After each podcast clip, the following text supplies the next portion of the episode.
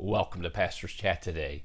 Well, yesterday we started looking at the book of Psalms. As I said in my blog, one of the motivations for me to look at this book uh, these days is because we live in a broken world. People have broken lives, we have broken families, broken relationships. We have a broken community. We have broken churches. We have a broken nation.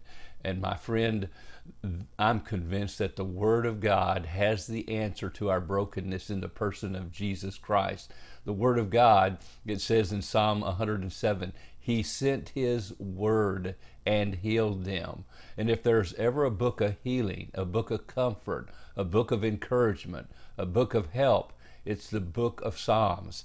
It deals with our emotions. It allows us to unload, if you want to put it that way, unload our emotions instead of stuffing them in or taking them out on other people. Psalms lets me share my feelings, my emotions with God.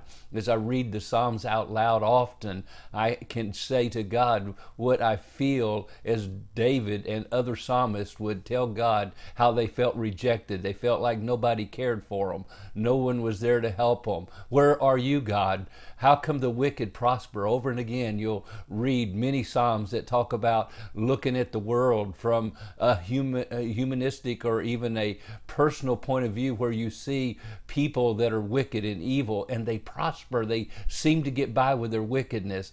And that's why Psalm like 37 fret not yourself uh, because of the wicked and the evildoer who seems to succeed. Oh, my friend, commit your way to the Lord. Trust also in Him. He will take care of you. And so you see this theme throughout the book of Psalms as people look at others that seem to have everything going well for them and they do every evil deed they can possibly think of. They're liars, they're cheats, they're mean, uh, they hurt people. And so you see these kinds of Psalms. Now, the book of Psalms, I believe, also is a book that uh, helps us understand the heart of God for us.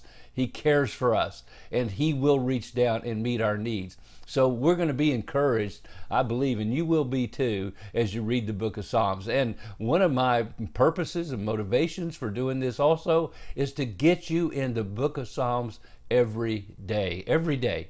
I think a little dose of the book of Psalms every day will do something to strengthen you, to help you, to pick you up, to keep your focus on the Lord Jesus Christ. It's a book of praise. And my friend, when the praises go up, the blessings come down.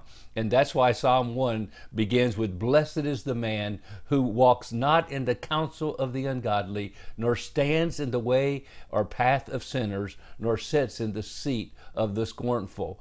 Uh, the very first verse in Psalms begins to identify with us as we identified understanding there are two men, there are two ways, and there are two destinies. Because the very last verse of this chapter, for the Lord knows the way of the righteous, but the way of the ungodly shall perish.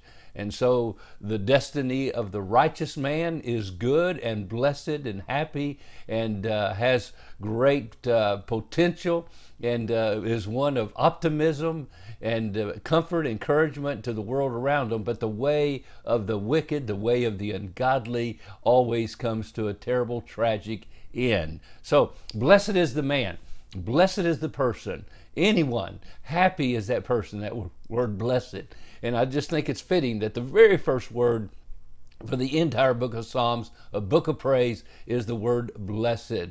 Uh, Jesus began his first message with, Blessed are the poor in spirit, blessed are they that mourn, blessed are they that, uh, that, that are meek. And, and you go through the Beatitudes in Matthew chapter 5, and that's how it begins. And so this is, and, and also I think I would like to say that Jesus often quoted from the Psalms. Matter of fact, the Psalms are mentioned some 400 times. They're either quoted quoted or alluded to 400 times in the New Testament. Jesus himself often quoting from the Psalms. And so, blessed is the man who is the blessed man? The one who walks not in the counsel of the ungodly. The ungodly. Now, that's the humanistic, uh, non biblical, secular worldview. Those that would try to give you counsel that uh, would take you away from truth and the Word of God. Blessed is that man who does not walk. Now, we're going to look at it tomorrow, but you see three words here. He walks not, he stands not in the path of sinners, and he does not sit in the seat of the scornful. So you see a walk, you see a stand, and you see a set. And we'll come back to that tomorrow. Well, God bless you, and you have a wonderful, wonderful day.